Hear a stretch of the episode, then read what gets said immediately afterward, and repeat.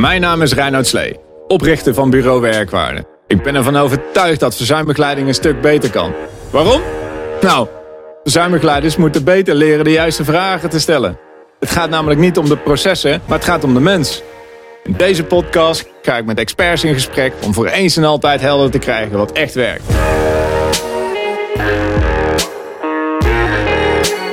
Dit is de Werkwaarde Podcast. Hey, um, wat ik zeg maar uh, heel erg gaaf vond, of dat een beetje soort het licht bij mij aanging van, ah, dat is super gaaf om een gast erbij te hebben, is um, ik denk dat heel veel grote, zeker grote bedrijven, best wel moeite hebben om een soort de missie en visie die ze hebben, om die helemaal te laten doorcijpelen naar de werkvloer. En helemaal, zeg maar, om dan met hun samenwerkingspartners, in dit geval dan de arbeidsdienst, de verzuim, whatever, om dat eigenlijk van bovenaf aan, zeg maar, kloppend te krijgen. Ofwel goed samen te werken met een arbeidsdienst. Ik zie dat dat in soort in het idee, meestal in, eh, weet je, bij het aanname en contracting, dan is het allemaal nog wel redelijk duidelijk. En er zijn mooie, warme marketingteksten, maar dan is het uiteindelijk soort de, de dagelijkse praktijk. En dan lijkt dat wel eens te sneuvelen. Dus ik dacht, nou, volgens mij heb je daar goede inzichten in. En met name ook omdat je ook een model hebt natuurlijk hoe je dat als uh, werkgever nou zelf zou kunnen doen. En of dat misschien een oplossing is voor het eigen regiemodel. Nou ja, jij zegt van het doorlaten sijpelen van de missie en uh, visie van een bedrijf naar uh, de mensen, weet je, het, duurste kapitaalgoed, dus je medewerkers. Eigenlijk heb je het dan over een soort van um, de Golden Circle van Simon Sinek, van de why, how, what. Ja. Hè, dus wie er heel goed in slaagt is bijvoorbeeld uh, Apple of Disney. Iedereen weet als jij, uh, dat kan tegenwoordig niet, maar als je in Parijs rondloopt, dan, eh, en als je Mickey op zijn schouder klopt van, weet je, wat doe je de hele dag? Make you happy. Nou, dat zou je dus ook kunnen doen als het gaat over. zijn we trouwens begonnen? Of, Ja, volgens mij zijn we begonnen. Weet je. Ja, volgens mij wel. Welkom. Ja, nee, maar dat, dat, zou dus, dat, nou ja, dank je. Dat zou je ook dus kunnen doen als het gaat over uh, hoe willen wij uh, omgaan met onze medewerkers op het moment dat ze tijdelijk niet inzetbaar zijn. Op het moment dat ze dreigen uit te vallen of dat er zaken spelen. Dus er is nog ja. geen, geen sprake van ziekteverzuim. En die hele keten, hoe wil je dat met elkaar vormgeven? En dan zou je ook een why, how, what op kunnen plotten. En, en de hand daarvan, want de what is van, wat gaan we dan doen? Ja. Hoe ga je het vormgeven? Um, maar ik denk dat het in de praktijk gewoon um, nou, dat werkgevers um, hun grootste kostenrisicopost um, een portemonnee en, en eigenlijk alle grip uit handen geven. En je ziet dat, dat uh, uitbesteden is, uh, is uh, de regel en, en, en zelf doen is een uitzondering. Um, terwijl ik denk dat het ook wel goed is om te kijken van, uh, en dat is ook natuurlijk mogelijk, het is niet onmogelijk om zelf dienstverlening vorm te geven als hmm. organisatie. Ik denk dat je wel een volume nodig hebt, moet hebben. Uh, we hebben in Nederland rond de 88 grote werkgevers en rond de 66.000 middelgrote werkgevers. Hè. Dus dat zijn de laatste cijfers van UWV, die onze economie, uh, wat, wat dat op draait. Nog even los van het MKB. En we hebben maar 22 eigen interne arbeidsdiensten. Dus, dus dat, dat, dat ja, mag je opmerkelijk noemen in een sociaal stelsel dat hele grote risico's en verantwoordelijkheden neerlegt bij de werkgever. Hm. Nee, dat vind ik echt gaaf om daarin te duiken. Maar misschien voor de luisteraar uh, is het leuk om misschien nog iets meer te leren over jou, voordat we de diepte in duiken. Zou je jezelf heel even willen voorstellen? Want ik ken je, maar dat is natuurlijk niet voor iedereen zo. Uh. Nee, um, ik ben uh, Gaston Merkelbach. Um, als ik mezelf in één woord moet omschrijven, dan is dat kwartiermaker. Ik voel me van nature het meest thuis uh, op het snijvlak van business development en, uh, en commercie. Mm -hmm. Na mijn studie bedrijfskunde aan de Radboud Universiteit Nijmegen ben ik eerst gaan werken bij diverse verzekeraars. daar heb ik vooral ervaring opgedaan met het opzetten van start-ups en het realiseren van innovaties op het gebied van sociale zekerheid. Nou, twee voorbeelden uh, daarvan zijn bijvoorbeeld de ontwikkeling van uh, VSZ, Verzekerd Sociale Zekerheid. Um, binnen VSZ ontwikkelden wij uh, zelf verzekeringsoplossingen met dienstverlening voorop. Dan moet je denken aan eigen risicodragerschap WGA deels verzekerd. Dat bestond nog niet. Er was weinig innovatie in de markt. En in 2004 heb ik binnen Fortis een, een, een bedrijfje neergezet. Dat heet Total Leven met het idee om uh, zekerheid te gaan, gaan bieden in uh, Natura voor de toekomstige 55-plusser. Dus in 2030 zou het aantal 55-plussers gaan verdubbelen. En we hadden een idee daarbij om, dat, uh, om een integraal concept aan te bieden. Op welk vlak? wonen, gemak en vrije tijd. We konden zelf zorg indiceren. Dus eigenlijk een, een compleet concept van uh, dat je ons kon bellen en dat je ook voorrang kon hebben op, uh, op uh, diensten waar je behoefte aan had. Bijvoorbeeld een levensloopbestendige woning. Nou, we liepen die tijd liepen ver, ver vooruit. Ja. Nou, dat heb ik geleerd om, om start-ups neer te zetten. Gaandeweg ben ik meer aan de voorkant van de procesketen terechtgekomen bij dienstverlening. Ik ben momenteel directeur commercie en innovatie binnen de EVI groep. Eh, we zijn een innovatieve partner uh, voor bedrijven die streven naar uh, de optimale balans tussen werk, mens en de organisatiedoelstellingen. En ik mag me hierbij in het bijzonder richten op EVI Facilities. Dat is een uniek concept waarmee we de assurantiebranche, grote werkgevers en accountants ondersteunen bij het opzetten en uitvoeren van een eigen CRA gecertificeerde arbeidsdienst of uitvoeringsorganisatie. Daarnaast ben ik uh, met heel veel passie en plezier uh, voorzitter van uh, de beroepsvereniging voor de register case manager in, in Nederland, het RSC, waar momenteel 1600 leden lid van zijn. Met de verwachting dat dat er eind dit jaar rond de 2000 zullen zijn. Dus er zit wel een groei in. En het is hartstikke leuk om te doen. Het is trouwens allemaal vrijwilligerswerk. Maar daar zit wel een stuk passie in. Ja, ja dat herken ik wel. Ja, ik geef, ja, wij kennen ook elkaar van, van CS natuurlijk ook. Hè? Ja. Hey, dankjewel voor, uh, voor de introductie. Uh, opzetten van een eigen arbodienst. Uh, waarom is dat nou belangrijk? Nou, dat is, dat is denk ik dat we, we moeten eerst teruggaan naar iets anders. Van uh, hoe geef je verzuim vorm binnen je, binnen je organisatie? Ja. Ik denk dat dat eigenlijk uh, veel belangrijker is. Heb je daar een visie op? Ehm, ja, ehm, maar dat, dat, de divisie wordt ook gedeeld door andere mensen. Alleen is dat nog uh, minimaal dat dat uh, naar buiten komt. Um, wat je kan zeggen is dat het uh, eigen regiemodel, um, dat dat niet meer past in deze tijd. Ja. En kort samengevat, het eigen regiemodel betekent dat de leidinggevende zelf verantwoordelijk is voor de begeleiding van verzuim.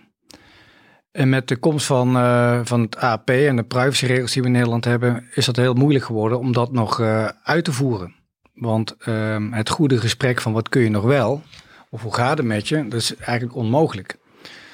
Dus de vraag die je eerst moet beantwoorden, binnen welk model wil ik als werkgever werken? Hoe ga ik dat vormgeven? Ja. En dan ga je kijken van, als ik daar als organisatie een visie op heb ontwikkeld, ga je kijken van, hoe wil ik dat nou als organisatie inrichten?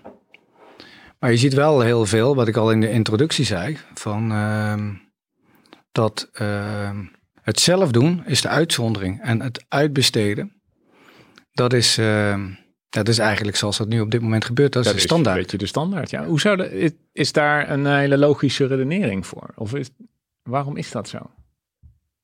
Um, omdat het natuurlijk een. Ik denk dat, dat, dat werkgevers onvoldoende of geen eh, visie ontwikkelen op het gebied van, uh, van uh, inzetbaarheid, preventie en, en, en reintegratie. Het is een lastig onderwerp. Um, vaak is het ook ongrijpbaar, hè, de cijfers. Ja, ja. Um, maar ik denk niet dat dat nou bij organisaties en de, de organisaties mogen zich uh, melden um, nadat deze podcast wordt gepubliceerd, die nu echt hier een visie op hebben ontwikkeld en dat verkondigen. Uh, want dan mogen ze zich melden. Maar ik denk dat, dat er uh, onvoldoende een strategie en een visie wordt ontwikkeld om dat vorm te geven voor de eigen mensen. Terwijl de mens is uh, het grootste kapitaalgoed van een bedrijf. Als je kijkt wat het verzuim in de zorg kost, dan kun je de apparatuur van een ziekenhuis voor inrichten. Bewijzen van, hè? Absoluut. dus dit is wel eh, natuurlijk ehm, ja, heel cruciaal, maar ehm, ja, onvoldoende wordt, wordt daar de tanden in gezet. Sommige bedrijven Door, ervaren het eh, volgens mij als een soort noodzakelijk kwaad. Van ja, dit hoort er helemaal bij en, eh, en die gaan door. Business uh, as usual. Ja, maar je kan er ook een core business van maken. Ja, Want absoluut. als je namelijk 1% verzuim eh, weet te, te realiseren, te, te verbeteren.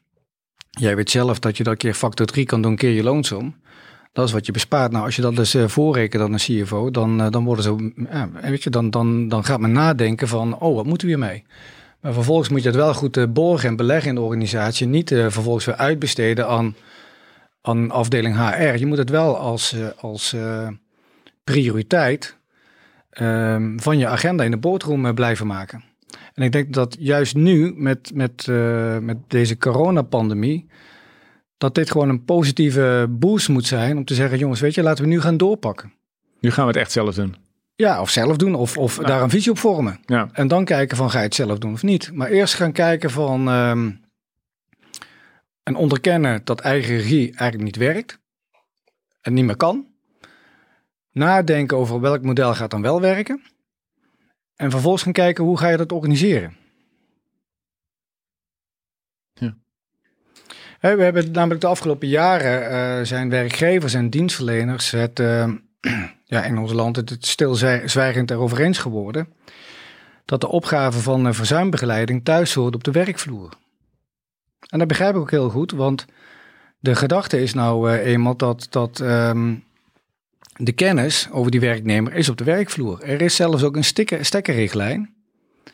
ehm, die gaat over het eigen regiemodel. Hè, dat je eigenlijk op min of meer de arbeidsdienstverlening een beetje op, dus aanhalingstekens, op afstand eh, zet. Dus die leidinggevende is, is min of meer op de stoel komen te zitten van de bedrijfsarts. ja, dat is op zich, kan me daar iets bij voorstellen. Hè? Want ik, ik, ik ken organisaties in eigen regie en ik ken die richtlijn ook. Dus ik denk dat het eh, geboren is met het idee is dat die leidinggevende interesse heeft hierin, eh, competenties hier heeft hierin. Ik, ik zie in de praktijk echt vaker is dat niet alle leidinggevenden eh, hier bewust voor hebben gekozen, lijkt het wel, hè? Om, om deze rol als verzuimbegeleider, case manager of, eh, op te nemen. En dat ja, sommige leidinggevenden hier ook weinig interesse hebben. In de, de praktijk zie ik vaak eigenlijk dat onder de mom van eigen regie eh, er een soort gesprekken plaatsvinden over, eh, over de medische as. Hè, dus welke pillen er worden geslikt en eh, of je naar Ja. de fysio gaat of dat Ja. je naar de osteopaat gaat. En dat aan, aan het einde van het gesprek dat leidinggevende en medewerker drie kwartier met elkaar aan de telefoon hangen. Ja. En dat er dan niet duidelijk is wanneer de medewerker bijvoorbeeld weer wat hij nodig heeft om het werk weer te hervatten. Dat, Te- Tegenwoordig hang je niet meer aan de telefoon, maar dan kijk je bij iemand in de huiskamer. Kun je ook weer afvragen of dat daar allemaal, of daar je, je je verzuimreglement op is aangepast. ah ja, nou ja, dat is ook een goeie, ja. Nou ja, maar goed. Ehm, weet je, ziekteverzuim vormt gewoon een eh, complexe uitdaging. Waarin eh, emoties, wetgeving en eh, uiteenlopende belangen een rol spelen. En ehm, je moet je afvragen of het redelijk is ehm, dat je van je leidinggevende kan verwachten dat eh, zij dat allemaal oplossen. Hè, want ze zijn, eh, die leidinggevenden die zijn bezig met de business van Mhm. het bedrijf. En ze hebben ook niet de, de gedetailleerde regels eh, die ze kennen over. En ook niet de financiële belangen van de werkgever, van de werknemer. Eh, ze, over, ze, ze- ze overzien ook niet van hoe je met externe dienstverleners effectief omgaat. Ehm, dus het kan ook hele pijnlijke situaties met zich meebrengen. Ehm en wat ook nog heel lastig is, is dat zij ook niet weten van hoe ga je nou met die privacywetgeving om. Dus, dus je mag heel weinig weten. Hoe moet dan die leidinggevende de klus klaren? En ja, je zou ook kunnen zeggen, of stel jezelf de vraag, creëert de werkgever met het eigen regiemodel niet een praktisch onwendbare of onwerkbare situatie met een groot AVG-risico? Ja. Dus even terug naar jouw eerste vraag. Hoe gaan we het vormgeven? Ja. Ja, Want- ik- want ja. de AP, kijk, we kunnen wel zeggen van ehm eh, poortwacht is belangrijker of de Arbowet. Nee, het is toch, eh, denk ik, eh, dat het niet zo werkt. Zo Europese wetgeving. Dus daar hebben we mee te doen. is een gegeven. Dus als we dat onderkennen, Mhm. moeten we daar iets mee gaan doen. Ja, ik, ik, ik kom nog steeds heel veel leidinggevenden tegen. En ook collega's van zieke medewerkers die het echt nodig hebben, zeg maar, om te weten wat een soort medisch met iemand mankeert, om een soort van beeld bij te hebben. Ja, weet, misschien heeft dat iets te maken met mijn persoonlijkheid of zo, maar ik, dat heb ik echt al lang geleden losgelaten. Dat ik echt niet meer hoef te weten wat iemand medisch mankeert, om dan toch uh, een goed gesprek over een reintegratie te kunnen hebben. Maar jij bent een professional. Ja, ik snap waarom, ook dat. Waarom heb jij dat niet nodig dan? En waarom denk je dat een uh, leidinggevende dat wel nodig heeft? Nou ja, uh, ik heb wel enige voordeel, zeg maar, dat, dat ik dit al ononderbroken fulltime doe voor elf jaar. En dat ik hier uh, meerdere opleidingen heb gevolgd. En dat ik elke dag, zeg maar, aan het spijkeren ben aan mijn eigen ontwikkeling op dit vakgebied. En als leidinggevende heb je dat voordeel, denk ik niet. Zou dat kunnen te maken hebben met de cultuur binnen een organisatie? Dus dat het gaat over controleren in plaats van het vertrouwen hebben? Ja. Als je ja. dan vanochtend in de krant leest, ja, ja, nee, absoluut. dat twee derde van de werknemers nog steeds naar kantoor gaan, terwijl um, we zeggen, jongens, werk nou thuis. Ja, het moet van de baas, lees ik dan vanochtend in de Volkskrant. Denk van, ja, waar zijn we mee bezig? Dus het gaat ook weer over controleren. En uh, ik, ja, weet je wat je zegt, je hoeft het niet te weten, want uh, daar kun je toch niks mee. Nee, en als je, zelfs als je zou weten wat het is, hè, dus als je een bepaald ziektebeeld zou horen en je, en je, en je kent dat überhaupt. Ja, weet je, ik, je hebt toch als, als medisch leek niet de diepgang om dat te kunnen beoordelen. Op het moment dat je iemand kent met, weet ik veel, MS. En je hebt een collega en die zegt, dat heb, dat heb ik. Dat je, denk, dat je dan kan zeggen, ja, ik heb het daar gezien, dus nu zal het wel hetzelfde zijn. Ja, dat, dat, weet nee. je, dat kan niet. Het is ook helemaal niet zo. Nee, kijk, en, en case management is ook uh, echt een vak, hè? Uh, hmm. Als RSC, de, de, de beroepsvereniging voor case managers in Nederland, hebben wij de ambitie dat, dat de case manager wordt opgenomen in de arbeidsomstandighedenwet als kerndeskundige. Uh, waarom? Omdat uh, de kennis heb je echt nodig. Uh, het is complex. Je moet de financiële belangen kunnen overzien. Je moet objectief regie kunnen voeren. Um, met de komst van nou, we hadden al de privacywetgeving, maar eigenlijk aangescherpt vanuit uh, het AP, hè, um, de, de AVG. Um, kan de verzuimbegeleiding niet meer thuis horen bij de leidinggevende en HR. Dus case management is echt een vak, wat wij dus als RSC ook zien, dat het, dat een kerndeskundige is. En, en um, ja, sleutelwoorden van, van, van het vak case management zijn toch wel kennis en, en vroegtijdige uh, activering met de focus op maximaliseren van, uh, van de mogelijkheden om gezond en gelukkig te werken. En wat jij ook zegt, ieder dossier is maatwerk. Ja, je, ja, het is op zich prima dat je bepaalde processen en protocollen hebt. Um, maar uiteindelijk zeg maar, moet je wel de expertise hebben om te weten wanneer je daar vanaf moet wijken. Kan uiteindelijk niet zijn dat een proces altijd leidend is. Ik, de meeste werkgevers die zijn bijvoorbeeld zeggen, Waarom is een plan van aanpak in de achtste week? Waarom is een probleemanalyse in de zesde week? En waarom is een jaarsevaluatie op de eerste jaar? En waarom is arbeidskundig onderzoek in het eerste jaar? Ja. Is niet, dat, dat staat nergens dat dat op dat moment moet. Het staat dat het uiterste datum is. Ja. Maar op een of andere manier is het, is het proces ja, is een soort een doel op zichzelf geworden. Ja, en dat, dat gaat natuurlijk, uh, de medewerker die tijdelijk niet inzetbaar is, uh, die, die merkt dat. Dus je krijgt, je krijgt een soort callcenter aan de lijn. Dus je moet het met een hart en een ziel doen. Je moet ook uh, als, als hmm. specialist ja. ook die kennis bijhouden en kritisch zijn. Dus um, ik snap dat er protocollen zijn. Um, ik denk alleen niet dat het altijd zo werkt omdat je ook moet zien van, goh, wat voor persoon heb ik, heb ik aan de lijn? Wat is de casus? Wat zijn de financiële belangen? Uh, wat kan ik uh, inzetten? Uh, maar goed, weet je, het is een vak. Het is een, een HBO hoogopgeleide professional. een stuk objectiviteit die de regie kan nemen. De juiste vragen stellen aan de bedrijfsarts. Kan bijsturen. en die alle belangen overziet. Ja. En bedoel je dan uh, een case manager onder uh, de verantwoordelijkheid van de bedrijfsarts? Of bedoel je dan een case manager onder de verantwoordelijkheid van de werkgever? Ja, beide. Um, kijk, taakdelegatie gaat een, enorme vogelvlucht uh, krijgen. Um, gaat nog te langzaam, omdat we misschien nog niet voldoende onderkennen dat het eigen regiemodel niet, niet past. maar het gaat wel een vogelvlucht krijgen. Wat je ziet is dat het vak van case management zich verder specialiseert. Jij zegt van uh, de case manager werkgeversregie. Of ik hoor ook wel eens uh, mensen zeggen operationeel case management. Ja. Dus dat is meer de case management aan de kant van de werkgever. Dus de case manager die uh, het proces poortwachter bewaakt, tijdig de acties inzet, zorgt dat, dat de dossiers kloppen. En eigenlijk HR en de leidinggevende ondersteunt, maar zij moeten dat ook opvolgen. Dan heb je aan de andere kant de case manager taakdelegatie. Die werkt onder verantwoordelijkheid in opdracht hm. van de bedrijfsarts. En als je dat visualiseert, zou je kunnen zeggen dat die case manager taakdelegatie, die, uh, die met de bedrijfsarts werkt, of onder verantwoordelijkheid van de bedrijfsarts, samenwerkt met de case manager, de operationeel case manager of case manager en werkgeversregie. Die communiceren eigenlijk mhm. met elkaar. Dan moet je wel weer goed afspreken van wat communiceer je dat en hoe borg je dat, hoe borg je we daar ook weer de privacy in. Maar je ziet dat het vak van case management uh, zich specialiseert.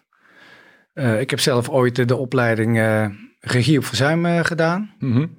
Maar je hebt tegenwoordig ook regie op ziektewet, regie op werkvermogen. En werkvermogen, dus meer over de as van inzetbaarheid van, van ja. medewerkers. we hadden het net over taakdelegatie. Ja, dat is ook aparte opleiding voor. Ja, ehm, dat zijn ook aparte registers. Um, en ik denk dat steeds meer uh, de komende jaren de focus op komt te liggen aan de voorkant van verzuim, dus op preventie. En uh, ik denk ook dat, uh, dat ehm, de kant vaardigheden, of het stuk vaardigheden, dat daar meer focus op komt, komt te liggen dan kennis. Hè, vaak zie je dat, dat het nu nog kennisvergaren was hè, in mhm. een opleiding. Ja. Maar ik denk dat de focus komt te liggen op, op vaardigheden. Ja, dus eh, in plaats van leuk dat je het kan doorrekenen, fantastisch, hartstikke goed voor jou, maar kan je ook een goed gesprek hebben met de medewerker. Ja, ja. luisteren, doorvragen, tegelijkertijd weten wat je moet doen. En ik denk dat 2021 uh, ehm, in het teken staat van, uh, van uh, de verbinding leggen en samenwerken met uh, professionals in het speelveld. Dus de, de, de relatie case management bedrijfsarts, de samenwerking met loopbaanprofessionals, samenwerking met arbeidsdeskundigen. Ehm, dat we eerder mogen acteren dan wat we nu doen en minder afwachtend uh, zijn. Ik denk dat dat de samenwerking met professionals in het speelveld, ook met de registeradviseurs duurzaam inzetbaarheid, dat dat samenspel, dat, ik denk dat dat de agenda gaat worden voor 2021. Ook als je kijkt naar de coronapandemie. Mm Straks trouwens ook een leuke vraag voor, voor Michelle. Uh, hoe zij dat ziet. Maar um, ik denk dat dat de agenda gaat worden. En heb je daarmee dan een soort koppeling naar, uh, ja, want je zegt preventie en dat, dat vind ik... Uh, dat vind je vaag? Ja, best wel. Ja. Want ik, ik zie heel veel bedrijven onder het noemen van preventie of vitaliteit of duurzame inzetbaarheid geven. Dingen doen waar ik echt geen hout van snap. Wat bedoel je? Wat, wat, wat snap je niet?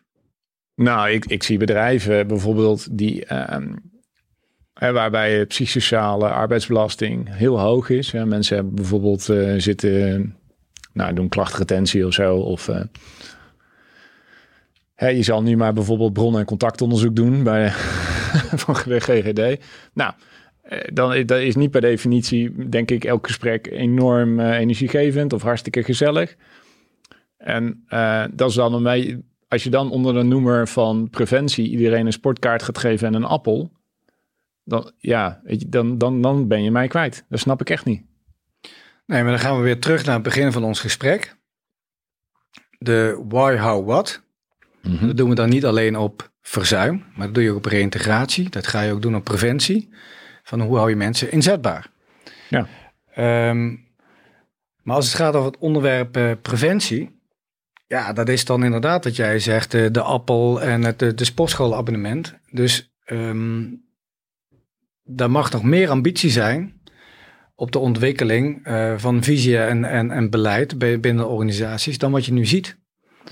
Hè, dus als je al weet dat iemand uh, thuis problemen heeft of niet lekker in zijn vel zit of weet ik het allemaal, dan moet je gaan nadenken wat je ermee kan in plaats van wachten tot iemand uitvalt. Ja, absoluut. Hè, nu komen we pas in, uh, in actie als iemand zich ziek meldt. Terwijl er dan al een enorme spanning of een probleem zich heeft opgestapeld. Ik denk dat je eerder in actie kan komen. Er zijn natuurlijk wel middelen voor. Hè? Je kan wel uh, gaan kijken van, uh, kun je, we hebben natuurlijk uh, de RINE, de PAGO, de BRAVO, PMO. Ja. Wat heel veel inzicht kan, kan, kan bieden. Ehm, waar je ook iets mee kan. Alleen is dat nu, wordt dat onvoldoende uitgezet. Nou, dat doe je een PMO'tje als werkgever zijnde. Ja, nou, wie vang je dan? Ja, vang je dan echte, echte mensen waar het om gaat? Vraag ik me wel eens af. Nou, ik denk dat het meer een, een, een samenspel is van, van al die facetten die je kan inzetten. Mhm. En je weet prima van uh, als organisatie van uh, waar moeten we aandacht voor hebben. Vervolgens moet je ook gaan kijken van hoe ga je dat weer organiseren met alle privacyregels van dien. Maar dat, dat preventie uh, en inzetbaarheid, dat staat wel in de kinderschoenen, ja. Ja. Het gaat ook over de inzet van, uh, van een interventie. Ja, het zou denk ik heel behulpzaam, ik, heel behulpzaam zijn als we weten, heel, heel specifiek weten, wat de toegevoegde waarde van een interventie is. Ik denk dat voor de, de meeste arbeidsdiensten en, en werkgevers, dat ze niet zo goed weten wat de toegevoegde waarde, dat ze niet zo goed zijn in die kostenbaten. Heel illustrerend is trouwens dat, dat we rond bijvoorbeeld ook heel vaak interventies stapelen. Ja, dan snap ik dat je niet goed weet wat een individuele interventie van effect heeft. Een mooi voorbeeld, eerstejaarsevaluatie. Gaat meestal gepaard met een uh, salariskorting rond de eerstejaarsevaluatie. Maar het opstellen van dat formulier met die vragen die het UWV stelt, daar zit eigenlijk ook al een soort van prikkel in. Daarnaast gaan we starten met arbeidskundig onderzoek, sport 2, reïntegratie. We gaan voor het eerst de bedrijfsarts bevragen om die FML uh, op te schrijven. Dus een beetje eerst vragen aan die bedrijfsarts ook een beetje een soort om wat meer uiting te geven aan nou, de proza die hij tot dat moment, de volzinnen die hij heeft geschreven, om dat in een formulier te stoppen. Ik denk dat, nou ja, zo kan ik nog wel even doorgaan. Zo rond de eerste jaarsevaluatie voor de meeste arbeidsdiensten en werkgevers heel gebruikelijk om soort 8, 6, 7, 8 interventies in een tijdsbestek van soort twee, drie weken te stapelen, te proppen. Ja, en dat je dan vervolgens niet weet waarom het uh, ziekteverzuim in een tweede ziektejaar daalt. En welke interventie daar precies aan de grond Ja, dat snap ik heel goed. Moet je het misschien niet te doen in drie weken, alles. En nu hebben we het dan over dat iemand verzuimt. Ja.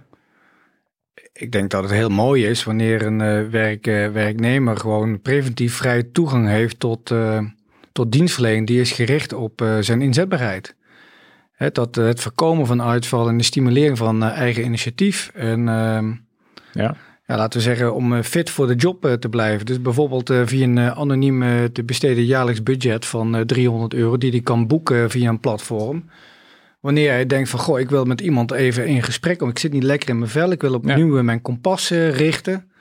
Zonder dat meteen mijn leidinggevende dat weet, want er staat er ook weer druk op de ketel en dan kan er conflicten ontstaan. Dus ik denk dat dat ja. ook iets is wat, wat ehm, binnen, vijf, eh, binnen nu en vijf jaar uh, werkelijkheid is. Ja, dat, er zijn wel wel. Uh, um, ik ben daar bijvoorbeeld, even kijken, dus twee opdrachten terug nu inmiddels. heb ik bij Eneco gewerkt aan een vergelijkbare opzet, gelijkbaar werkproces, waarbij medewerkers dat, dat zelf konden inzetten, een eigen budget hadden. Hadden we PO-nummers voor elke werknemer elk jaar. Dus die hadden eigenlijk een vast budget al. En die konden daar al boeken. En dan kregen we dan geanonimiseerde facturen. En op grote lijnen konden we dat dan kijken of dat allemaal een beetje matchen, of dat een beetje kloppend was. Daar zijn wel hele mooie methodieken. En wat was daar het resultaat van? Als je kijkt naar de effectiviteit als het gaat over uh, het voorkomen van uitval, bijvoorbeeld. Of, of als, als je kostenbaten uh, een analyse wil loslaten erop. Ja, nee, daar heb ik geen individuele, individuele case study voor. Wat ik wel van, van die tijd weet, is dat er een hele snelle versnelling mogelijk was eh, op, uh, op, op gewoon inzet van interventies. Ja. Um, waarbij ik denk bij de meeste werkgevers dat een leidinggever achter zijn oren kapt en die denkt van, hmm, Weet je, ik twijfel er eigenlijk aan of deze medewerker nog wel volledig terug gaat komen. Nou, die legt die vraag, die, die, die koudt een beetje op die vraag. Die legt die vraag terug bij de bedrijfsarts of met de case manager of bij HR. En dan gaat de vraag naar de bedrijfsarts. En dan de bedrijfsarts die gaat dan, zegt nou, een advies de arbeidsdeskundige. En dan gaat er een offerte. En dan weet je, en dan, en dan gaat die opdracht daarheen. Ja, Nou, ik denk dat de meeste grote werkgevers, die, die krijgen dit niet gefixt binnen zes weken. Nee. Van idee tot realisatie. En op het moment dat de medewerker het zelf kan aanvragen, dan gaat het een stuk sneller. Want Ja. dan heb je geen En verwijzing. minder, nodig. en minder frustratie. Ja, ja, absoluut. Bij, bij die werknemer.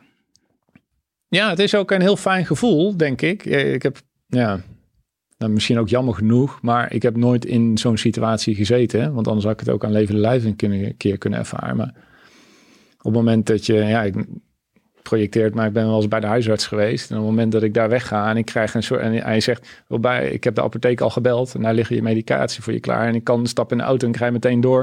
En dan zegt ze, oh meneer Slee, eh, fijn dat u er bent. Eh, dit is, eh, ja, dan, dat, dat geeft wel een goed gevoel. Ja. Dat er dan, Had je ook een machtiging voor getekend. dat die eh, huisarts dat mocht doorgeven aan de Ja, apotheek. Ja. ja. Nou, dat kan me niet zo goed herinneren Oké, eigenlijk. nou goed. Dan hebben we het de andere keer over. Maar goed, dit, dit, dit, dit, past natuurlijk heel goed bij eh, het thema. ehm, in plaats van eigen regie, dat, dat je zelf gaat nemen als, eh, als organisatie en, eh, en als werknemer. En dat, dat heeft ook weer te maken met cultuur en leiderschap. En dat is waar het vaak toch begint. En ehm, nou, ik denk wel dat die leidinggevende een hele belangrijke rol heeft om aandacht te hebben en zorg voor, eh, voor zijn medewerkers, waar die leiding aan, aan geeft. Mhm. Laten we zeggen dat dat eh care management noemt, met een R. Ehm, maar om, eh, ja, om optimaal eh, eh, samen te werken, heb je ook wel de professionele case manager nodig die gaat kijken naar de benutting en de, de resterende mogelijkheden en die adviezen die die, die dan geeft aan de leidinggevende en, en HR, dat die wel worden opgevolgd. Ja. Dus die, en dat is dan meer het claim management. Dus dat moet ook worden opgevolgd. Dus dat betekent dat de case manager ook echt mandaat heeft ehm, op directieniveau, dat dat ook wordt uitgevoerd. Ehm, ik denk dat dat eh, onderdelen zijn, bouwstenen zijn van, van nieuwe inrichting van het eh, verzuimmodel. ja, daar ben ik helemaal voor. Dat, dat mandaat is denk ik ook heel erg belangrijk. Dat je dat goed geregeld krijgt. Zodat je ook een serieuze partner bent. Want op het moment dat je in gesprek met een medewerker bent... of, of de case manager met de bedrijfsarts of met de case manager... dat die case manager zegt... oké, eh, volgens mij inderdaad moeten we hier een coach hebben... of we moeten, oké, regel ik. Dat hij gewoon kan zeggen, dit is goed, dit gaan we doen. Ja, maar als ik eh, spreek met de professionals uit het, eh, uit het werkveld, of er nou adviseurs zijn duurzaam inzetbaarheid, of de case manager of andere professionals, dan is het eh, onderwerp mandaat is toch wel echt een lastig onderwerp.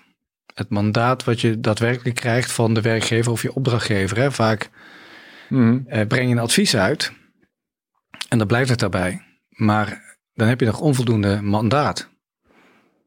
Ehm, en dat is wel frustrerend, want dan kun je nog steeds niet doen waarvoor je eigenlijk bent aangenomen om dat advies uit te brengen.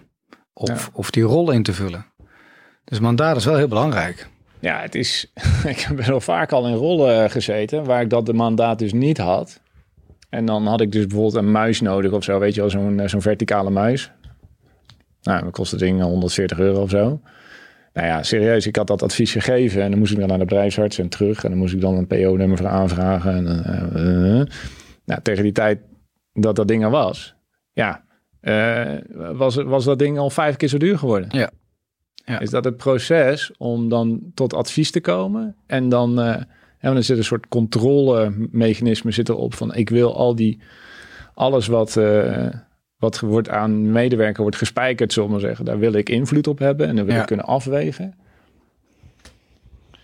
Ja, dat proces is dan soms vele malen duurder dan het product zelf.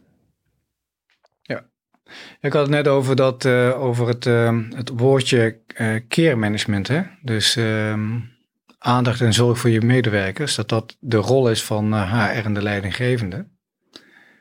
En, niet zozeer zitten op het verzuimstuk, het claim management. Hè? Dat moet je aan een professional overlaten, is eigenlijk het eh, devies. Maar dat betekent wel dat we een, een perspectief moeten bieden. Een nieuw perspectief aan de leidinggevende en HR hoe dan die zorg en die aandacht eh, vanuit care management, vanuit die rol, hoe we dat gaan vormgeven. En uh, ik denk dat dat uh, het onderwerp inzetbaarheid en preventie is, waar ze een hele belangrijke rol in kunnen hebben, gepaard gaande met leiderschap en cultuur. Het, Mhm. hè, wat je nu ziet in deze tijd is dat, dat, dat, dat je vroeger misschien uh, wat meer werkte vanuit controle en iedereen leverde maar zijn, uh, zijn, zijn lijstjes aan en deed, uh, zorgde voor zijn doelstelling, resultaten. Maar nu de mensen thuis werken, moet je ook met elkaar andersom gaan. Dus dat betekent vertrouwen, vertrouwen geven. Ehm, dat je ook de vrijheid hebt om overdag even te sporten en dat je s'avonds nog wat gaat werken. Ja, waarom niet? Nou ja, dus, dus dat betekent dat, dat, je, um, dat je daar als leidinggever een hele goede rol in hebt. Dus het echte contact, maar niet gaat zitten in een claimstuk van, uh, van uh, wat heb je, wat kun je nog uh, um, en dat soort zaken. Dus dat perspectief bieden als het gaat over inzetbaarheid en preventie. Um, dat, dat, dat moeten we meer op de kaart gaan zetten. Hoe we dat vorm willen geven, dat, dat perspectief willen bieden aan HR en de leidinggevende. Ja, maar ik denk dat dat, ja? En wat is dan het ideaalplaatje, zeg maar, waar we dan... Hè, want organis ik zie ook organisaties veranderen. Mm -hmm. Ik zie ook de medewerkers die binnen dat soort organisaties uh, solliciteren. Dat zie ik ook, ook veranderen. Wat, wat is nou een soort bestendig model richting de toekomst? Qua, qua verzuimbegeleiding bedoel ja, je? Ja.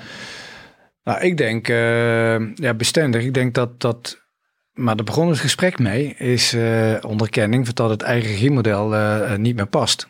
Dus betekent dat, uh, dat je moet gaan kijken van hoe ga je nou de dienstverlening op een dusdanige manier vormgeven dat je voldoet aan wettelijke kaders. Hè, zoals AVG, AP, Poortwachter, mm. Arbowet, Burgerlijk Wetboek.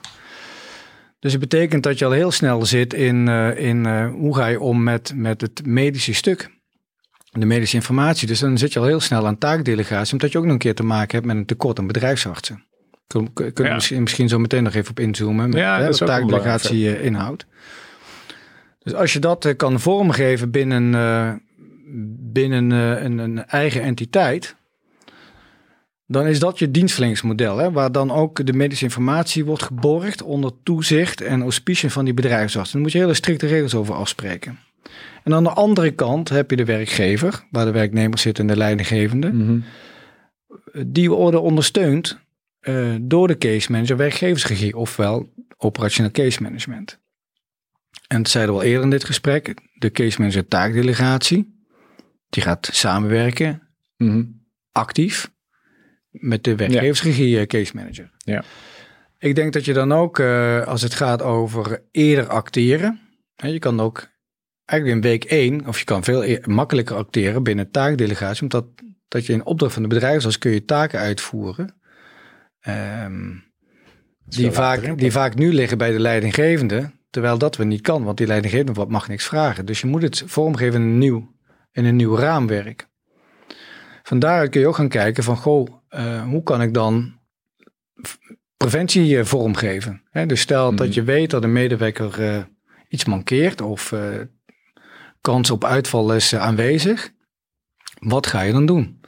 Nou, dan, dan kun je ook weer vanuit taakdelegatie in samenspraak met de bedrijfsarts dat misschien vormgeven. Ik denk dat, dat, dat we daar naartoe gaan. Alleen mag dat wat sneller. Ja, dus die, die medewerker die meldt zich ziek bij zijn leidinggevende. Dat, dat gaat nee, niet die meldt zich ziek bij, uh, bij uh, uh, de interne arbeidsdiensten onder taakdelegatie. Daar, komt de daar meldt zich meteen meldt ja, komt de melding. En dan, dan heeft de case manager taakdelegatie heeft contact met de case manager werkgeversregie. En dan krijgen ze horen van meneer is zich ziek gemeld. En tot nader orde. Ja, wij gaan eh, onderzoek uitdoen. Ja, of, of eh, we hebben contact met hem en eh, tot na de orde, dan, eh, dan hoor je van ons. Ja. En wanneer wordt dan die, die leidinggevende geïnformeerd? Want ja, die is er niet, dus wel handig. Nee, die wordt gewoon op dezelfde dag geïnformeerd. Oké.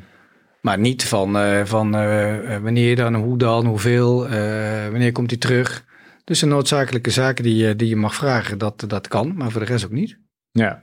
Dus wel wanneer die, de, wanneer die terugkomt, toch? Ik bedoel, ja. Of althans, als daar een, eh, als daar al een idee voor Ja. is in het begin. Ja, en als er adviezen komen, dan worden die adviezen door de case manager werkgeversregie eh, eigenlijk gegeven aan de leidinggever aan HR. Ja. En die moet dan ook opgevolgd worden. Maar dat, dus je krijgt eigenlijk, eh, nou, teken even twee cirkels. Aan de ene kant de werkgever, aan de andere kant de interne arbeidsdienst taakdelegatie met de case management taakdelegatie. En die, dat, dat moet samen gaan werken. Ja. En dan moet je goede afspraken over maken. En als dat, dat uiteindelijk valt dat allemaal samen in een soort van eh reïntegratieadvies, eh, noemen we het plan van aanpakken. hè? Wie is nou diegene die dat stuk ondertekent? Ja, de medewerker natuurlijk. En is dat de leidinggevende? Dat blijft wel de leidinggever. Dat blijft de leidinggever. Ja, ja, maar dat is dan aan de werkgeversregiekant. Hè? Dus dat is het Mhm. Ja, ja. poortartsenproces. Dat is niet medisch. Nee, nee, nee, nee. Maar ik, ik was een beetje zoekende in of die leidinggevende, wat, wat zijn rol dan is. Maar die blijft eigenlijk... Die, die, die blijft wel een belangrijke rol hebben hè, Ja. als het gaat over die zorg en die aandacht. Maar je moet wel ervoor waken dat die leidinggevende niet wordt geconfronteerd met de AVG-risico's die heel snel al op, eh, op de loer liggen. Ja, vanuit de beste intentie Tuurlijk. is het natuurlijk dat dat gesprek misschien verleidert. Ja. En dat uit, ja, uit, met de beste intenties misschien dat zo'n leidinggever dan ook vraagt van... Goh, wat is er met je aan de hand? Wat is Ja. er gebeurd? En Nee, maar ik hoor al eh, heel vaak van ja, maar eh, iedereen vertelt mij alles. ja, dat Ja, is dan, ook dan- denk ik dan, wel zo. Dan zeggen wij nog steeds van ja, maar ja, zolang je maar niet registreert. Nee, dat klopt.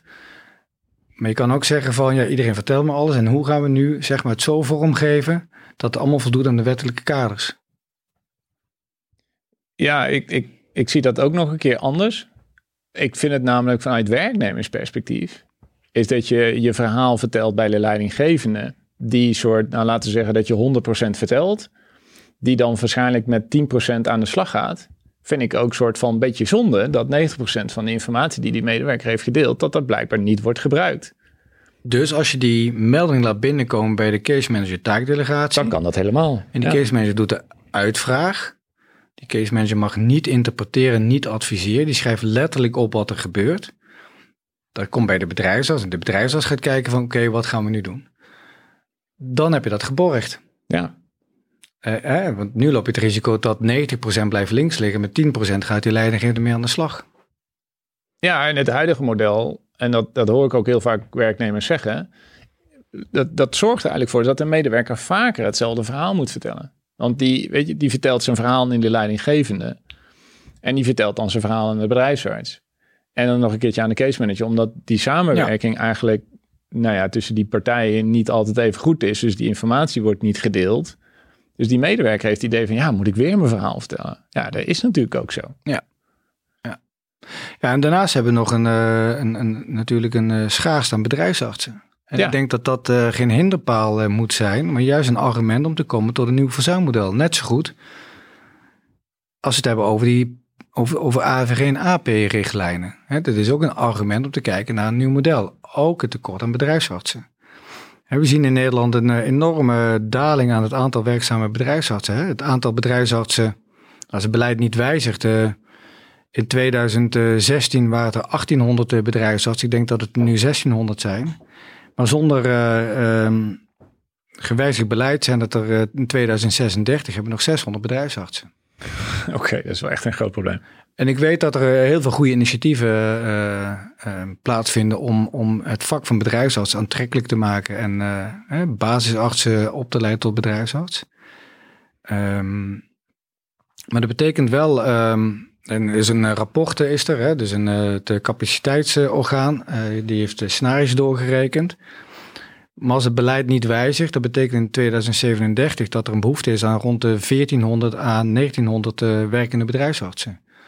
Dus dat betekent als we gaan kijken naar die behoefte Mhm. en het werken rondom eh, verzuim en inzetbaarheid, dat wordt niet minder, wordt eerder meer. Hè? Omdat eh, we hebben ook nog te maken met eh, ja, enorme uitdaging voor werkgevers. Hè? Dus denk aan eh, vergrijzing eh, en, en, en dat soort zaken. Ehm, ehm, dus betekent dat, dat taakdelegatie, hè, dus dat, dat een eh, bedrijfsarts taken delegeert aan andere partijen binnen striktere regels, dat dat een oplossing is, misschien wel de grootste oplossing om ehm, nou, het tekort aan bedrijfsartsen tegen te gaan. Want wat zou er nou gebeuren als we hier niet meer aan de slag gaan? Hoe, hoe ziet de werkelijkheid er dan uit? Als we dat tekort niet invullen, Mhm.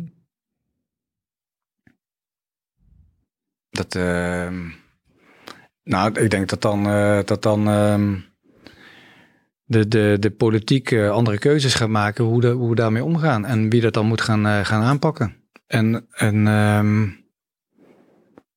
hoe met verzuim wordt omgegaan. Dan kom je denk ik ook aan, aan onderwerpen als thema's als medicaliseren. Hè, 100% verzuim wil niet zeggen dat uh, 100% ook uh, medische verzuim is. We weten allemaal dat 30% is uh, medisch en 70%, 75% is niet medisch. Dus dan ga je ook dat soort thema's raken. Van wie, moet dan, wie is dan de beste professional om dat verzuim te begeleiden? Um, dat zijn wel de onderliggende vraagstukken waar we op termijn wel echt mee aan de slag moeten. Ja. ja. Um, en die case manager die brengt natuurlijk ook andere skills uh, in het speelveld. Ja, want die, wat ik eerder zei, die, is, die, die case manager is opgeleid om, um, is niet medisch opgeleid. Kan juist ook heel complementair zijn aan de bedrijfsarts. Mm Denk aan, aan, aan vaardigheden. Maar overziet ook nog eens een keer de financiële belangen van, uh, van uh, de verzuimverzekeraar, pensioenverzekeraar, van de werkgever, van uh, de werknemer zelf. En daar kan die case manager regie op voeren. Ja, dat klopt. Nee, ik denk wel dat dat uiteindelijk eh, voor zo'n werkgever, maar ook voor een medewerker in een team, dat dat heel belangrijk is. Dat die, um, dat die relatie uiteindelijk wederkerig blijft. ik, ik, ik, dat, dat een soort dat economische perspectief van, uh, van salaris, dat zit er bij bedrijfsartsen niet heel hard ingebakken. Nee, die, die weten niet wat de financiële gevolgen zijn voor een hè, werknemer, of ja, onvoldoende. Daar zijn ze ook niet voor opgeleid. Uh, maar daarom is het juist zo mooi um, als dat samenspel meer uh, uh, wordt vormgegeven. Ja. Um, en daarom denk ik ook, um, de tijd waar we nu in zitten, dat 2021, dit jaar, het jaar wordt van de verbinding die moet komen tussen de verschillende professionals. Hè? Dus de case manager en de bedrijfsarts, uh, de arbeidsdeskundige, de loopbaanadviseur. Um, want we hebben, hè, we hebben natuurlijk eh, een, een, enorme uitdaging om, uh, om mensen gezond aan het werk te houden. Ja, want we hebben best wel een krapte op de arbeidsmarkt. Ja, we hebben een, een krapte op de, dat hebben we ermee te maken. Um, we hebben ook te maken met de complexiteit qua wet en regelgeving. Um, um, ik denk ook dat. Um, even kijken. we hebben te maken met vergrijzing. We hebben te maken met uh, een behoefte aan, uh, flexibiliteit. wat jij zegt, er is een slag gaande om schaars talent. Um, nou, en, en verzuim en uitval is het laatste wat je kan gebruiken. Kijk nu naar het zorgpersoneel in de ziekenhuizen. Hè. Bij de eerste golf, ja, ja. Um, alle hands aan dek. Maar nu hebben we te maken met een, uh, met een derde golf. Ja, dus, dus wie gaat dat opvangen? En je ziet ook dat uh, ten opzichte van vorig jaar het langdurige verzuim is natuurlijk een stuk hoger dan, dan en nu dan, dan vorig jaar. Dus er is echt wel wat, uh, wat, uh, wat aan de hand. Alleen lezen we dat, uh, dat in de rapporten uh, dat het verzuimpercentage net zo is als, het, uh, als vorig jaar. Dus, maar ik denk dat er wel echt wel aan de hand is. Ja, wat denk je dat er aan de hand is? Of wat, wat, hoe duid jij de cijfers zoals die nu zijn? Want volgens mij is het verzuimcijfer volgens mij zelfs nog lager, toch? Dan vorig jaar. Ja. Hoe, hoe, geef je daar invulling aan? Of hoe zie je dat? Nou ja, ik, dat is misschien het, ik denk dat het langdurig verzuim, dus uh, langer dan zes weken, dat is, um, is misschien wel eens 40% hoger dan, uh, dan vorig jaar. Hmm. En um, het is een gemiddeld verzuimpercentage, dus je moet ook maar kijken van wanneer, van, hè, hoe is dat berekend? Er wordt alles vanaf dag één gemeld. Um, maar we weten allemaal dat in de zorg het verzuimpercentage rond de 10 à 12 procent ligt. dat is enorm hoog. Nou ja, wat, wat we, we zeiden eerder, doe dat keer factor 3. Ja. Dus heb je over 30% van een loonsom van een ziekenhuis, wat, wat dus ja, gemoeid is met, met de inzetbaarheid of het verzuim ja. van medewerkers. Ja, waar ik me vooral veel, veel, heel veel zorgen om maak, en dat zie ik bij heel veel grote organisaties gebeuren, zorg, maar ook semi-overheid en overheid, is dat als je tien mensen hebt en je hebt werk voor tien. En dan meldt er eentje zich ziek met het idee, ik heb het te druk. Dan zijn er vervolgens negen mensen die het werk van tien moeten doen. En als die dan uh, daar nog eentje uitvalt, dan zijn het acht mensen die het werk van Ja, tien ja, dat- Zo ontstaat dan- motor natuurlijk. Ja, dan kom je op eh, echt eh, thema's als riskmanagement uit. Hè? Dus dat is eh, de visieuze cirkel van, van verzuim. Dus iemand valt uit, anderen moeten het werk overnemen. Het risico dat, dat die mensen onder druk komen te staan is, is gewoon natuurlijk wat steeds groter. Dus de kans op uitval van die negen die dat moeten overnemen, Ja, die neemt die neemt toe. Ja. Dus het betekent dat, eh, ehm, dat straks zo'n werkgever niet meer kan voldoen aan het primaire proces. Dus moet je even voorstellen, ik, eh, ik ben een eh, busbedrijf, laat ik zeggen het RIT. Ik heb buschauffeurs, ik, ik, ik krijg een aanbesteding. Maar mijn buschauffeurs zijn uitgevallen en andere buschauffeurs moeten dat opvangen. Ja, straks rijden er geen bussen meer. Dat hebben we natuurlijk gezien bij, bij de NS.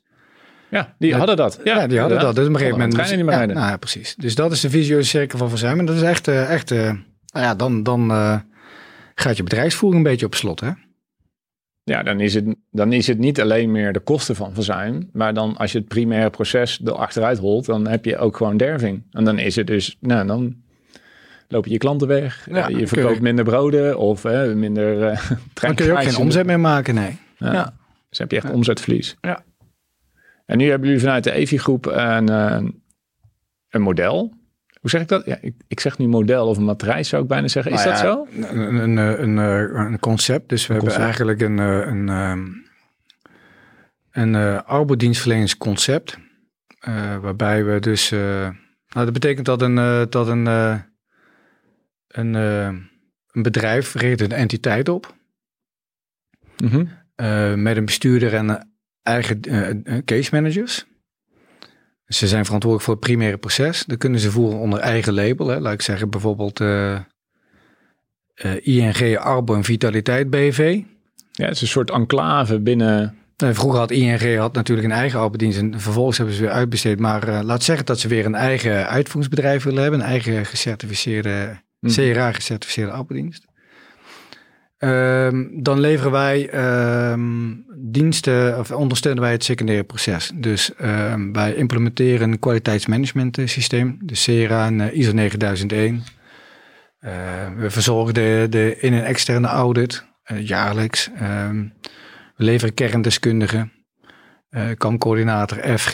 We leveren verschillende IT-applicaties. Moet je denken aan een verzuimapplicatie, maar ook aan eh Mhm. Dus eigenlijk alles wat je nodig hebt eh, om een arbeidsdienst om dat uit te kunnen voeren.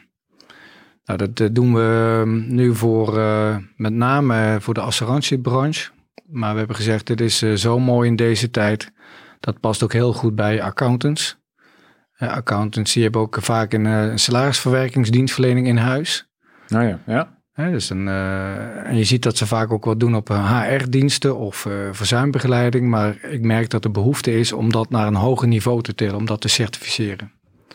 En tegelijkertijd, en daar begonnen we ook een beetje mee in dit gesprek, is dat, dat ik het opmerkelijk vind, is dat er maar 22 organisaties van de 8800 in Nederland, ehm, dat er maar zo weinig zijn met een eigen uitvoeringsbedrijf. En hoe mooi is het als je nou zelf aandeelhouder bent van je eigen interne arbeidsdienst, waarbij je het zo kan vormgeven dat het allemaal voldoet aan de wettelijke kaders, dat je zelf ervaring opbouwt, dat je zelf data opbouwt, Mhm. Ehm, waarbij je ook nog eens kan zeggen van het besturen van die arbeidsdienst ga ik op een dusdanige manier vormgeven met de werknemers en de werkgevers samen. En op die manier betrek je ook beide partijen bij ja, de uitdaging die je hebt. Dus je hebt gezamenlijk verantwoordelijkheid om dat vorm te geven. Nou, hoe gaaf is dat? Nou, ja, heel mooi. en eh, eh, ik heb daar wel een bepaalde droom in. En ik, eh, ehm, ik, ik geloof er ook heel erg in. En ik, ik merk ook dat er, dat er eh, behoefte is. Nou, daar proberen we in, invulling aan te geven. Wat zijn jullie ambities voor de komende jaren? Waar zullen jullie graag heen willen? Nou, eh, in ieder geval ehm, dat, dat, eh, dat, dat je partnerships eh, sluit. Dus dat betekent dat, ehm, dat omzet alleen, dat is niet, niet het uitgangspunt. Dus het betekent dat je gelijkgestemde hebt om dit met elkaar vorm te geven. Ehm, want iedere samenstelling behoeft ook maatwerk. dat betekent ook samen leren. Hè, de ene partij heeft misschien al ervaring met verzuimbegeleiding en de ander nog niet. Dus je moet samen op pad gaan. Dus het betekent wel dat je ja, een, een partnership creëert. En uh, dat je ook uh, hand in hand kan leren. En dus wat is onze ambitie? Groeit natuurlijk, maar wel gecontroleerde groei. Um, mm -hmm. Want de ambitie moet wel um, ja, gekoppeld worden aan dat je werkt ook weer vanuit die wettelijke kaders. Hè? Dus vanuit je kwaliteitsmanagement systeem en alle andere zaken die je dan uh, hebt om, ja, dat is een fundament van je bedrijfsvoering. Ook zo'n kwaliteitsmanagement systeem. Nou, uh, nou ik, mijn, mijn ambitie is uh, tussen de vijf à zeven partijen te ondersteunen per jaar om, uh, om dat te realiseren. Om zelf een eigen arbeidsdienst ja. op te ja. bouwen. Ja. Nou, dat is mooi. Dat zou ook voor die bedrijven. Nee, laat het anders zeggen. Wat zou dat voor die bedrijven gaan betekenen? Um, ik denk dat het begint bij visievorming. En als ze dan. Um, weet je, en er zijn heel mooie, voldoende spelers in de markt. En adviseurs die kunnen helpen om een visie te vormen. Betekent ook een stukje lef. Als, ze die, uh, als, ze, als de visie helder is van hoe ze inzetbaarheid, preventie, reïntegratie en verzuimbegeleiding willen, willen vormgeven. Ja, dan zijn wij een partij met, met een. Uh, ja, unieke, unieke ja. dienstverlening. Om het zelf allemaal uh, op te pakken. Hè, van, van een, uh, een kwaliteitsmanagement systeem te ontwikkelen, te implementeren. Ja. Een verzuimapplicatie in te richten. Uh, wat we dusdanig hebben ingericht, ook met de drie poortwachten, controlemomenten, um, de kerndeskundigen. Nou, ga zo maar door. Ja. Ja, daar hebben wij een soort van white label concept van gemaakt. En met een, nou, de afgelopen 15 jaar heel veel ervaringen opgebouwd. We hebben dat nu voor 15 partijen of arbeidsdiensten gedaan. Dus het betekent dat, dat, uh, dat je wat gemak inkoopt in plaats van dat je het zelf gaat doen. Want ik denk dat dat heel veel... bijna. Ja, dat, dat kost veel tijd en veel geld. Dus uh, nou, dan richt vervolgens een, een organisatie een entiteit op. En dan uh, wordt iemand bestuurder, directeur. En ga je kijken van welke case managers willen werken aan de... Nou ja, laten we zeggen aan de taakdelegatiekant. En welke case mensen willen werken binnen een grote organisatie aan de werknemerskant, aan de regievoerkant. En dan uh, ga je kijken hoe je het uh, kwaliteitsmanagement systeem dusdanig inricht binnen de organisatie en ook het verzuimbeleid inricht op basis van de ervaring die we meebrengen. En wat dus is dan die, uh, die werkgever? Nou, nou, nou laten we zeggen, ja, je moet een beetje op stoom komen op snelheid. Na een jaar is het, wat, wat heeft hij dan? Minder verzuim, hogere medewerkerstevredenheid, uh, kortere doorlooptijden? Of... Dan heeft hij een uh, eigen gecertificeerde CRA-arbeidsdienst. Uh, mm -hmm. Die je kan uitbreiden ook richting preventiedienstverlening, richting VIA. Je hebt ehm, betrokkenheid, want je doet het voor je eigen mensen. Mm -hmm. Je hebt medeverantwoordelijkheid van ook uh, um, de afvaardiging van, van de medewerkers. Dus uh, je doet het met elkaar voor elkaar. Um, met de ambitie om, uh, om daar meer grip op te krijgen en eerder te kunnen acteren dan afwachten. Um, vaak zie je dat, dat iemand pas na zes weken bij een bedrijfsarts komt, maar dat je veel uh, eerder in de keten kan acteren. Dus dan kun je zelf vormgeven. Daarnaast heb je ook het uh, kwaliteitsmanagement systeem waar je doelstellingen vastlegt. Uh, dus dat is een soort van, ja, nee, niet soort van, dat is een sturingsmechanisme om dat ook te monitoren. Dus je krijgt er veel meer inzicht in. In je eigen organisatie ja. en in het verzuim. En ik denk ook omdat er ook een, een business case aan de grondslag ligt, dan is het niet meer heel vaag van uh, een maatwerkregeling, maar dan staat het gewoon op de agenda. Dan is het gewoon een eigen entiteit uh, met een eigen management. Uh, ik denk dat het veel tastbaarder gaat worden. Maar we beginnen eigenlijk met van hoe gaan we nou verzuim vormgeven? Ja, ontwerpen. Ontwerpen met de wetenschap die we hebben ten aanzien van wet en regelgeving. Ja, ik zie het voor me. Ja, nu wordt verzuim best wel vaak nog over de schutting gegooid bij de arbeidsdienst. Ja, dat, ben En, ik, ja. Ehm, het zou echt wel mooi zijn op het moment dat je, je- dat, dat niet is. Want je, het- ja, goed, het, dit is natuurlijk een enclave, natuurlijk een beveiligde omgeving binnen je eigen organisatie of een dochteromgeving. Maar het, het, het is Ja, jouw en eigen iedereen- bloedgroep, hè? Iedereen heeft, iedereen heeft natuurlijk ook een, eh, een, eh, een, een ander belang. Ja. Kijk, iemand die het uitbesteedt heeft een ander belang dan iemand die de dienstverlening uitvoert. Hè? Daar zit ook weer een winstbelang. Ik moet rendement maken op dienstverlening die ik overneem. Een, eh, een werkgever die zegt van ja, goh, ehm, het moet tegen zo laag mogelijke kosten. Dus iedereen heeft een ander belang. Eh, dus dat moet je ook wel meenemen in, in de ontwerpfase van hoe gaan we het nou vormgeven? Wat willen we nou? Ja, maar in principe, als je het zelf doet, dan hoeft daar geen winstoogmerk op te zitten. Nee. Wat natuurlijk nu een arbeidsdienst wel heeft. Die heeft in principe de baat bij op het moment dat hij veel spreekuren verkoopt. Ja. En dat, dat mechanisme zit in jouw ontwerp niet. Of in jullie ontwerp er niet in. Want, Nou ja, kijk, eh Evi heeft natuurlijk ook wel een. eh wij moeten natuurlijk ook ergens van leven. Maar als, als dan een organisatie. eh, ehm, we hebben nu over de grootzakelijke markt. Dan moet je denken aan werkgevers met meer dan 5000 medewerkers, 3000, 5000 medewerkers. Als je het dan zelf gaat doen, zelf heb je geen winstoogmerk. nee, ja, dat bedoel ik Ja. inderdaad. Ja. Klopt. Ik had hiervoor, ehm vanochtend had ik al een podcast opgenomen. Barbara had ik hier van Unlimited People. Ja. Ehm, en, die, ehm, en die vroeg zich eigenlijk af, hè, want zij zit aan de behandelingskant eigenlijk, of we niet de menselijke maat aan het vergeten waren. En ik denk eigenlijk, als ik jouw verhaal zo hoor, dat het model wat je voorstelt, dat dat nu juist een werkgever heel veel mogelijkheden geeft om een verdieping te geven op eh, de kwaliteit van de verzuimkleiding. Klopt dat? ja, want ik heb eerder gezegd dat eh, ieder dossier is maatwerk. Ja. En een hart en ziel is belangrijk. En als case manager moet je ook je kennis eh, blijven ontwikkelen en gebruiken. Om te kijken van waar heb je mee te maken. Want geen enkel dossier is hetzelfde. Dus je moet ook kijken naar de belangen. Ehm, ja, en ik geloof dat je, dat je het met een hart en een ziel moet doen.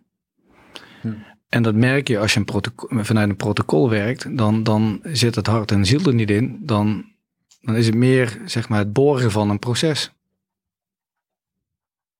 Arbodienst met hart en ziel. Ja, daar is heel veel in te winnen. Als je nou zeg maar ehm, de medewerkers of, of eh, de, de, de zieke werknemer op een dusdanige manier begeleidt zoals je zelf zou willen worden, weet je, met je wordt omgegaan. Het contact hebben, het meedenken, zonder dat er meteen een druk op ligt. Iedereen weet zelf ook wel dat hij weer, eh, je ziet er nu ook van ehm, in deze pandemie dat wanneer mensen geen werk hebben, Hè, werk, het hebben van werk is de beste sociale zekerheid. Dat is je kader. Dat je 's ochtends eh, opstaat, je brood smeert, naar de bus loopt. eh, weet je, dat is je ritme. Je ziet nu dat, Ja. dat ehm, wanneer mensen geen, geen, geen werk hebben, dat ze het ritme gaan missen. En dan eh, na een weekje Netflixen, dan, dan geloof je het ook wel. Ja. Dus dat is wel heel belangrijk. Hoe kom ik daar nou weer op? Nou, nee, ik, Ja. ik- weet je, ik had net ook een vrije associatie. Is dat ik ehm best wel eh, veel medewerkers spreek. En dat ik vroeger had ik medewerkers aan de lijn en die zeiden: Weet je, mijn hele wereld is veranderd, want ik zit nu thuis. En eerst waren ze altijd op het werk. En dat ik nu dat soort gesprekken niet meer heb. Dat dat eigenlijk best wel heel opvallend is en kenmerkend voor mij is aan, aan de Ja. corona-pandemie. Dus dat ik nu medewerkers heb die zeggen: Ja, weet je, ik zat toch al thuis. Ja, en nu ook. Dus ja, weet je, waarom zou ik me dan ziek melden? En dat, die, die argumentatie lijkt twee kanten op te gaan. Enerzijds gebruiken, eh, hoor ik soms me- medewerkers die argumentatie gebruiken om zich niet ziek, niet ziek te melden. En het idee van, ja, weet je, maakt toch niet uit. Want ik, ja, ik zit niet thuis en dan als ik me ziek meld zit ik ook thuis, weet je. En als ik ziek zit, ga ik wat reintegreren en doe ik mijn laptopje open. Ja, dat doe ik nu ook. Dus weet je, waarom eh, al die fus? Weet je, ik ga gewoon lekker door. Nou ja, mensen hebben nu ehm, ehm, wat meer spreiding ehm, om een eh, werk en privé in, te- in, in te richten. Dus die, die druk hè, van, van eh, wat je voorin had, eh, dat je nog op kantoor Hmm. werkte of, of op de, een andere plek. Ehm, dus er was af en toe behoefte om even wat minder druk eh, te hebben. Nou, die is er nu niet. Dus misschien is dat wel een verklaring. Ik denk dat dat zeker een onderdeel eh, is.